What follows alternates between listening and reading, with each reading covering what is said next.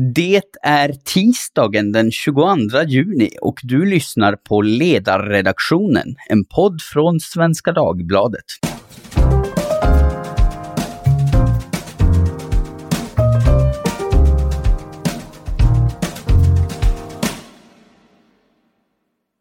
Jag heter Jesper Sandström och idag ska vi återigen prata om en aspekt av den pandemi som har format våra liv under så lång tid nu, men ett ämne som kanske har kommit lite grann i skymundan, nämligen vårdskulden ja, jag vet att alla bara tänker på regeringskris och politiskt kaos just nu, men det ämnet får vila lite grann. Inrikesminister Mikael Damberg tycktes tycka att hela midsommarfirandet var i fara bara för att Socialdemokraternas regeringsmakt är hotad och vi vill inte bidra till den sortens hybris. Så att ämnet får vila en stund och stå tillbaka för annat som kanske är mindre dagspolitiskt dramatiskt men minst lika viktigt och intressant.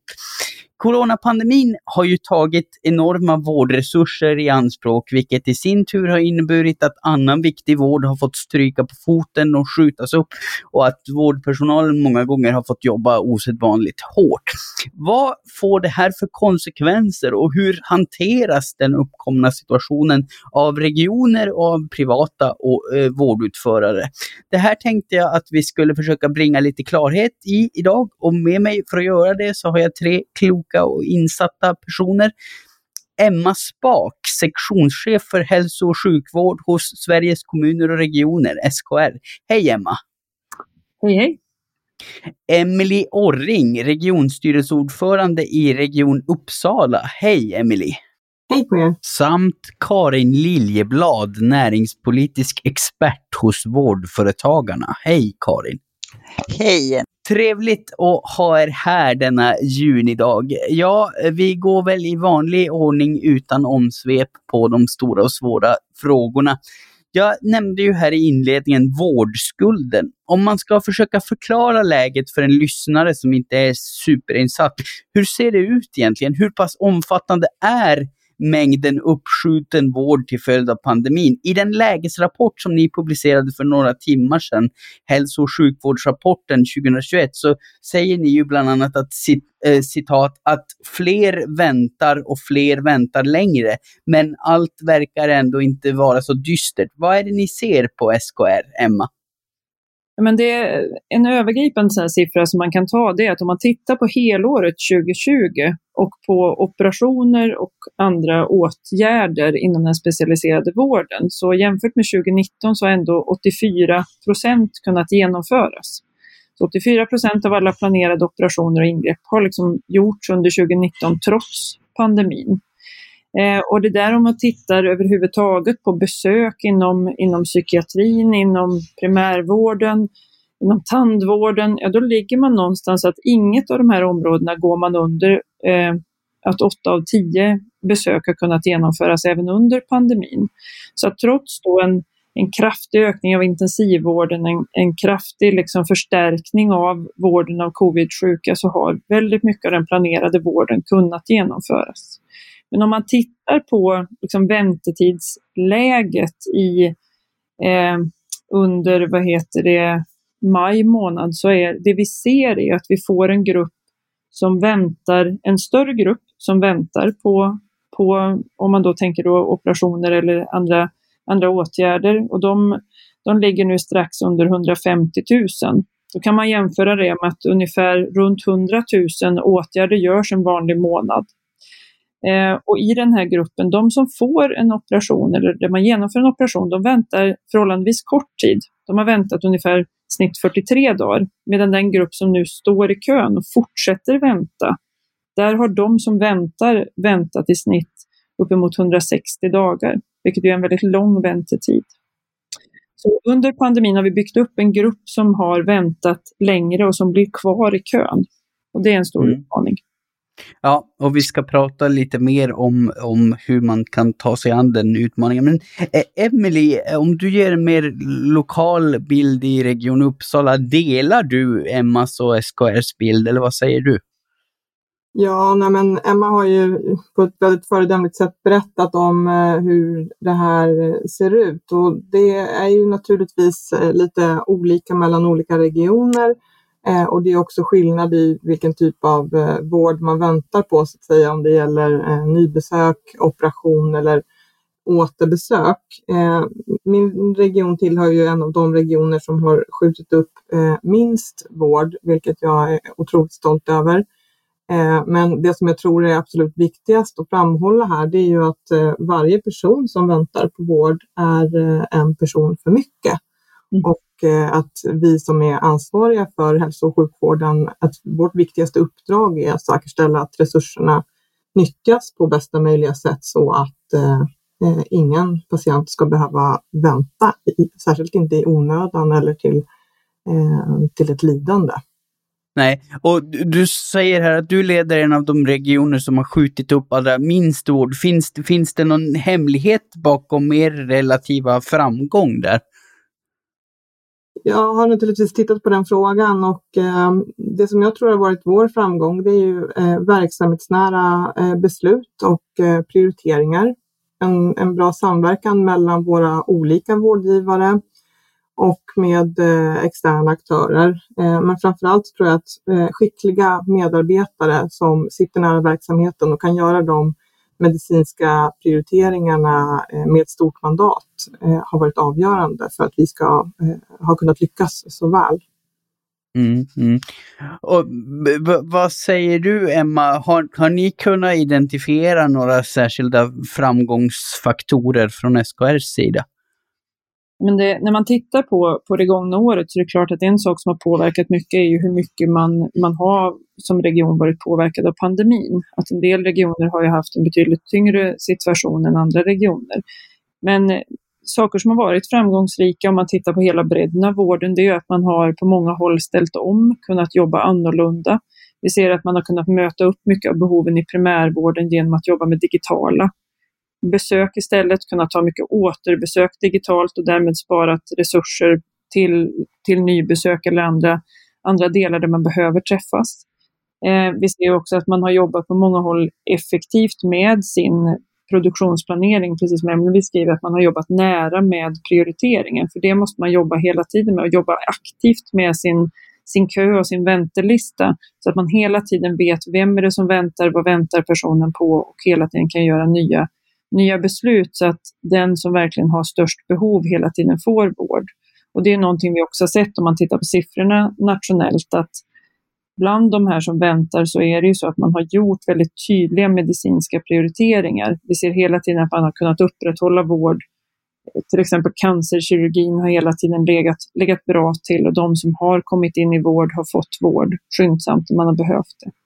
Så det, jag håller med om att det här att hela tiden ha och kunna jobba aktivt med, med de väntande, göra åtgärder på vägen, fatta beslut nära verksamheten och också då kunna jobba med alternativa sätt att, att tillgängliggöra vård har varit framgångsrikt under pandemin.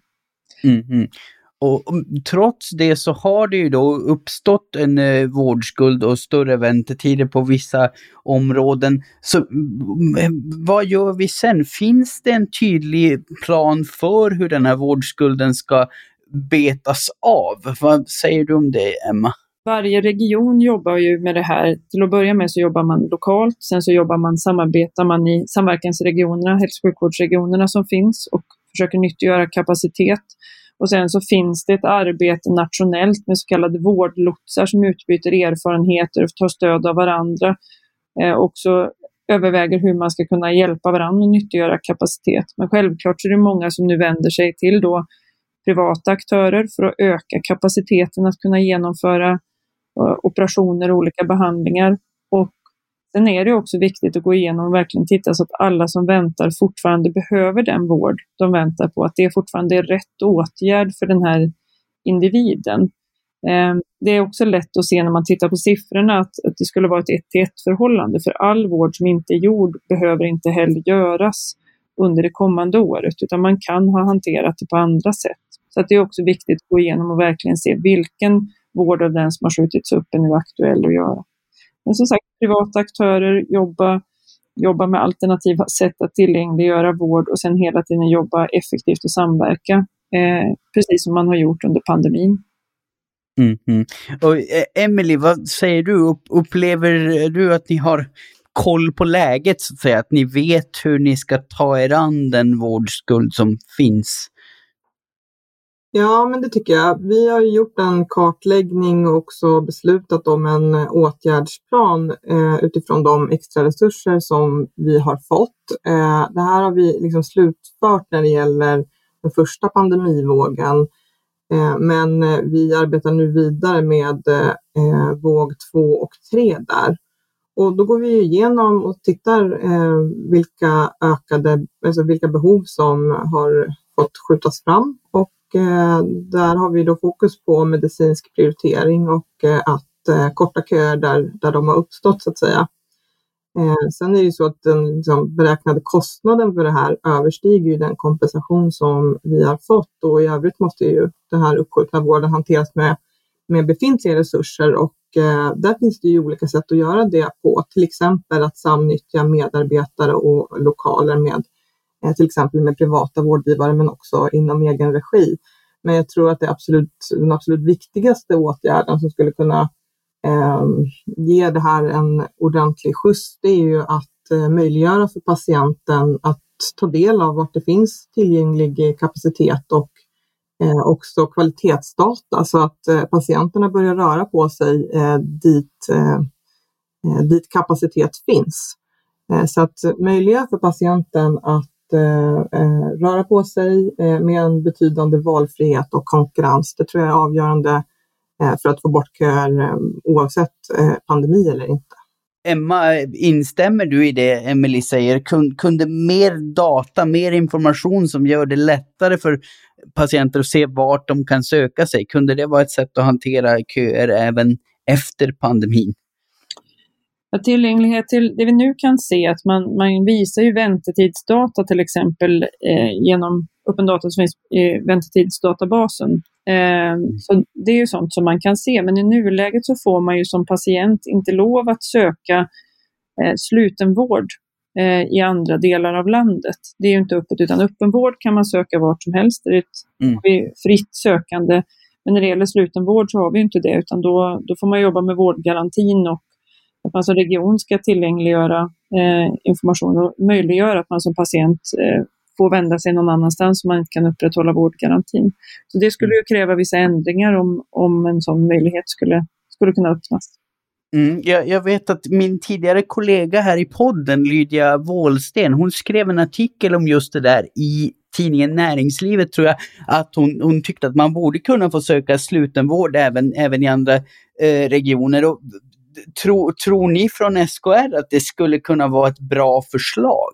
vi har väl ingen riktig, riktig ståndpunkt i, i det i nuläget, men eh, det, är ju, det är ju klart att när man ska titta på och skapa tillgänglighet framåt så behöver man ju fundera på om det kan krävas andra åtgärder än de redskap vi har tillgängliga idag.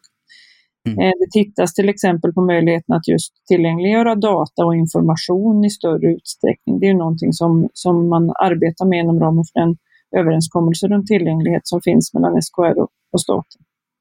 Men ja, om man ska ja.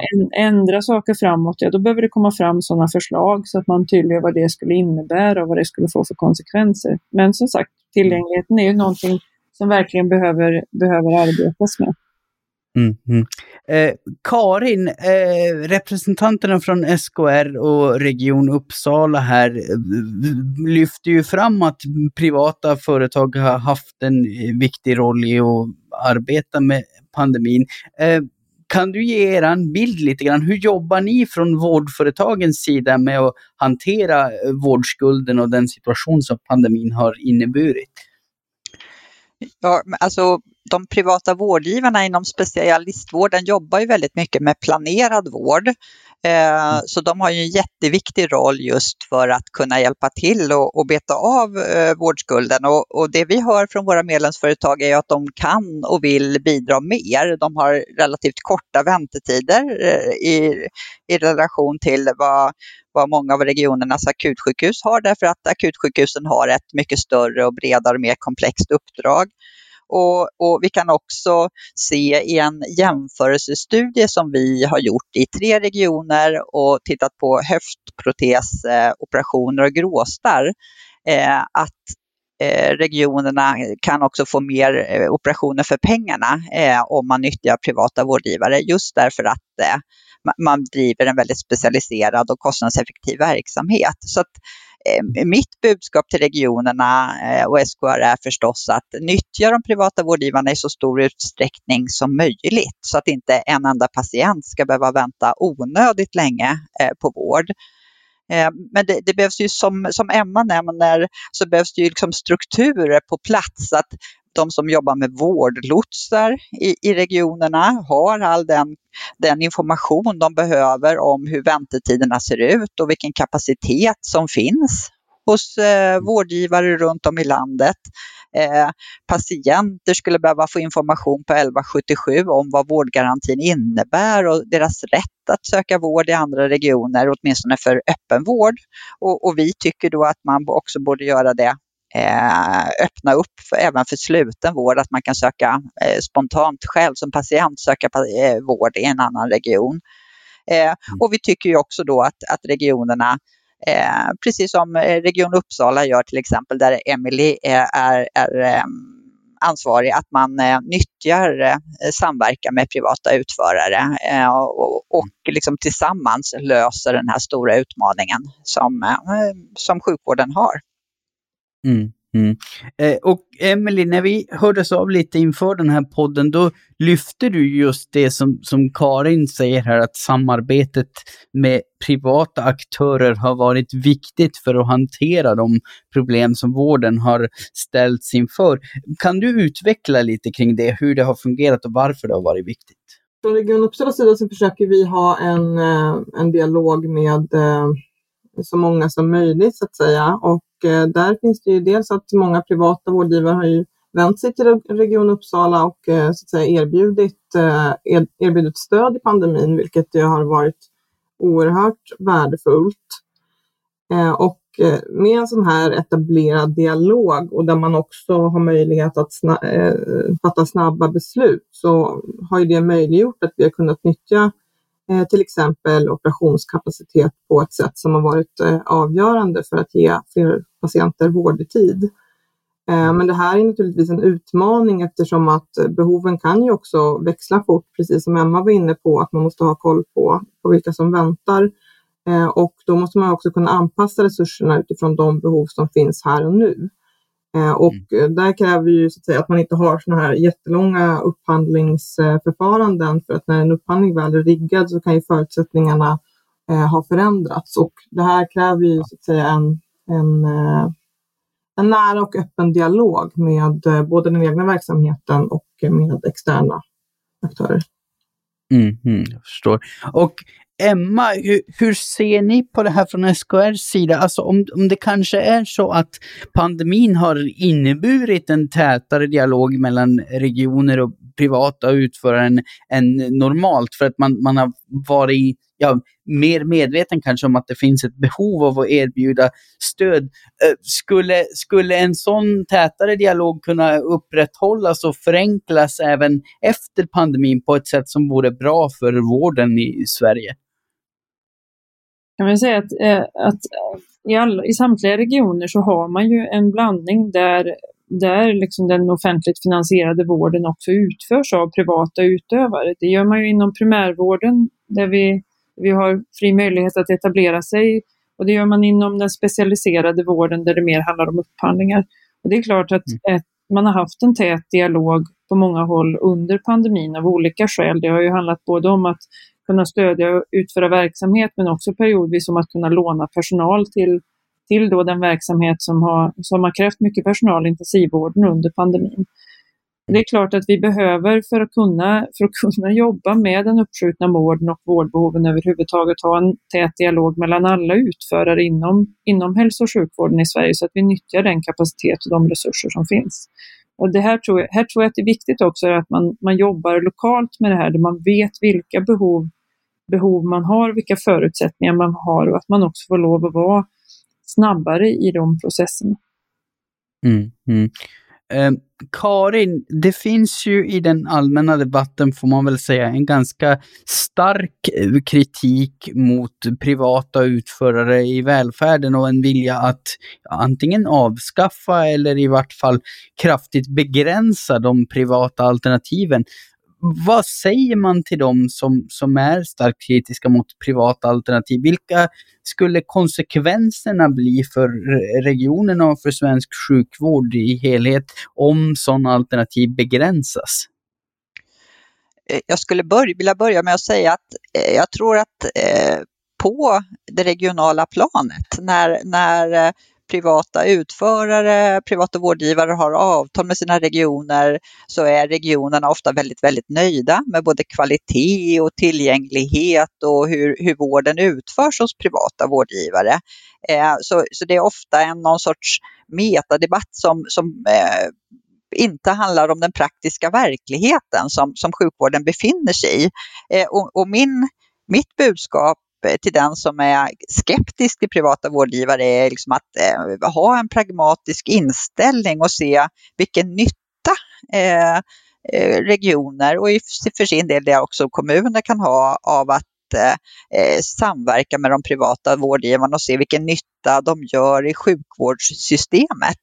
Eh, på något sätt så måste man ju som regionansvarig se hur kan man använda hela sjukvårdens kapacitet eh, så optimalt som möjligt. Det handlar liksom inte om antingen eller utan båda och. Att, att de privata utförarna är viktiga partners för att möta patienternas behov och det är ju ännu viktigare i eh, det här väldigt eh, tuffa läget som sjukvården befinner sig i nu med, med långa väntetider.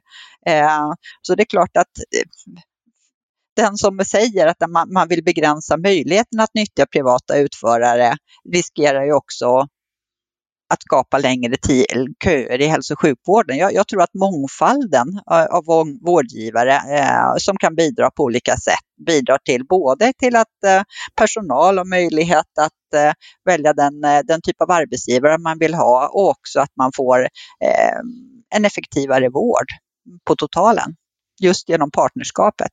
Men det, det krävs nära dialog eh, mellan regioner och eh, vårdgivare för att det ska fungera väl. Och, och tuff uppföljning förstås av avtal.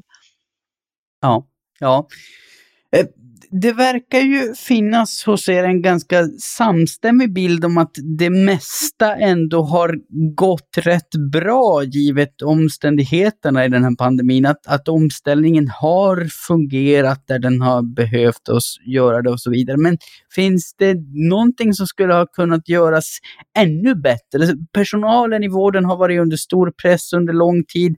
Finns det något man hade kunnat göra där till exempel för att planera och allokera resurser på ett bättre sätt? Finns det någon lärdom som man kan ta med sig ut ifall att vi någon gång i framtiden hamnar i en ny situation som sätter oväntat stort tryck på vården. Jag tycker en spännande lärdom är just den här samverkan som har varit mellan också eh, akutsjukhusen och de privata vårdgivarna under pandemin i Stockholm eh, och i Uppsala till exempel, där, där man har tagit över också vård som inte kan vänta, eh, som i vanliga fall brukar ske inne på akutsjukhusens eh, i akutsjukhusens ram, men, men nu som har mm. kunnat ske i samverkan där ibland då även opererande läkare har kommit över till den privata vårdgivaren och, och, och gjort mm. operationerna eh, hos, hos de privata vårdgivarna. Och, och, det där tror jag är lärdomar som man kan använda sig också av i sjukvårdens vardag framåt.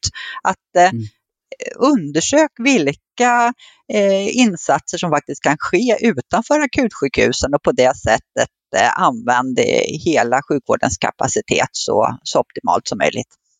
Mm -hmm.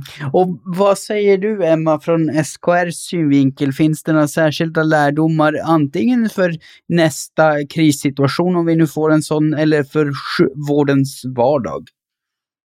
Jag tror att en, en sån här lärdom som vi ändå har med oss är den otroliga förmågan att, att samverka eh, som finns. Samverkan mellan regionerna där man, man jobbat runt intensivvården till exempel och kunnat hjälpa varann och nyttiggöra kapacitet i hela landet. Och den förmågan till samverkan har ju varit, eh, varit väldigt stark under pandemin. Det är någonting som jag hoppas att man kan ta med sig och utveckla även i normal, normalsituationen. Sen tror jag att en, en sån här en lärdom, det har ju också gjorts lärdomar snabbt under pandemin. Under den första vågen av pandemin tappade man mycket mer planerad vård än vad man sen gjorde under våg två och tre. För att man lärde sig sjukdomen, man fick en förståelse för att man inte behövde ha riktigt så mycket restkapacitet. Man började göra mer, ja, samverkade runt och upprätthålla den planerade vården eh, på ett helt annat sätt.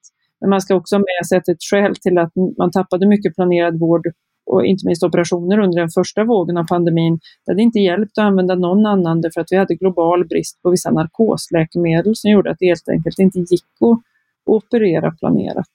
Så att en del saker kan man lära sig just runt samverkan mellan, mellan regioner eh, men också med de privata aktörerna. Och sen så måste man också ha med sig att, att det har varit en exceptionell situation under pandemin och att en hel del saker hade man hade kunnat fila på dem ytterligare men, men allt hade inte gått att, att undvika när det gäller uppskjuten vård. Nej, nej precis. Men, men när, du säger man hade kunnat fila på dem ytterligare, finns det något särskilt du, du tänker på som man hade kunnat göra bättre? Nej, men sådana här de, delar i det här, det är ju att om man ska säga så, våra pandemiplaner i Sverige bygger på en ganska kort situation med då en influensa som sprider sig kraftigt och sen försvinner snabbt. Vi hade egentligen inte planering för en så långvarig pandemi och i en kortvarigare förlopp, ja då kanske man då, då har man ingången att det går att skjuta saker lite framför sig för att man kommer snabbt att kunna ta igen dem. Eh, den här insikten att vi kan hamna i de här mer långvariga förloppen, att man redan från allra första dag behöver fundera på vad är risken för uppskjuten vård, vad kan man göra för att hindra det? Att man har med sig det verkligen från dag ett. Jag uppfattade att regionerna eh, var på den bollen väldigt, väldigt snabbt, även under den första vågen. Men om det var del av grundplaneringen, ja då kanske man skulle ha stått ett lite annat skede eh, nu. Sen som sagt så har det varit saker som inte har gått att göra någonting åt. En global brist på läkemedel är svår att liksom lösa ur en enbart svensk kontext. Men just det att ha ingången att man från början måste tänka att förloppet kan bli långvarigt skulle kunna vara en sån lärdom. Ja, och Emelie, Emily, vad säger du? Har ni i Region Uppsala dragit några särskilt viktiga lärdomar av det här? Ja, men det är klart, vi har gjort en, en egen utvärdering och eh, kan väl säga att i, i de här extraordinära lägena så krävs det ju snabba, modiga och eh, viktiga beslut. Och här har ju välfärdens medarbetare gjort en, en enorm och eh, ovärderlig insats och man har visat en stor förmåga Eh, till omställning. Eh, sen är det klart att sett i backspegeln så är det precis det här som Emma lyfter att eh, under ett sånt här långdraget förlopp så har man kanske inte varit riktigt riggad för det och hade man haft till exempel skyddsutrustning i ett bättre lager så, så hade ju välfärdens medarbetare inte behövt vara oroade för den aspekten i, i inledande kris.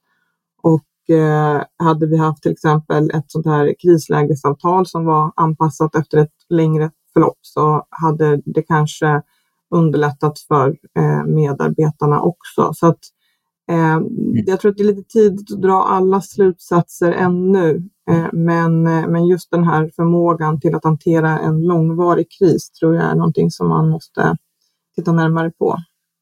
Ja, Ja, med det sagt så får vi väl börja runda av för dagen och jag säger stort tack till dagens gäster. Emma Spak från Sveriges kommuner och regioner, Karin Liljeblad från Vårdföretagarna och Emily Orring, regionstyrelseordförande i Region Uppsala. Tack också till alla lyssnare. Vi vårdar och värdesätter ert förtroende och vi vill gärna att ni kommunicerar förbättringspotential även till oss. Det gör ni enklast på mejladressen ledarsidan svd.se. Ni får också gärna recensera oss på Apple Podcasts, det som förr hette iTunes, så att fler hittar till denna trivsamma podd. Och eh, trivsamma poddar, det finns det flera av från Svenska Dagbladet, till exempel vår dagliga nyhetspodd Dagens Story. Producent och ibland som idag även programledare, det är jag, Jesper Sandström. Jag hoppas att regeringens farhågor inte besannas. Jag hoppas att vi inte alla står och faller med dem, utan att vi istället under gemytliga och folkbildande former hörs alldeles snart igen. Hej då!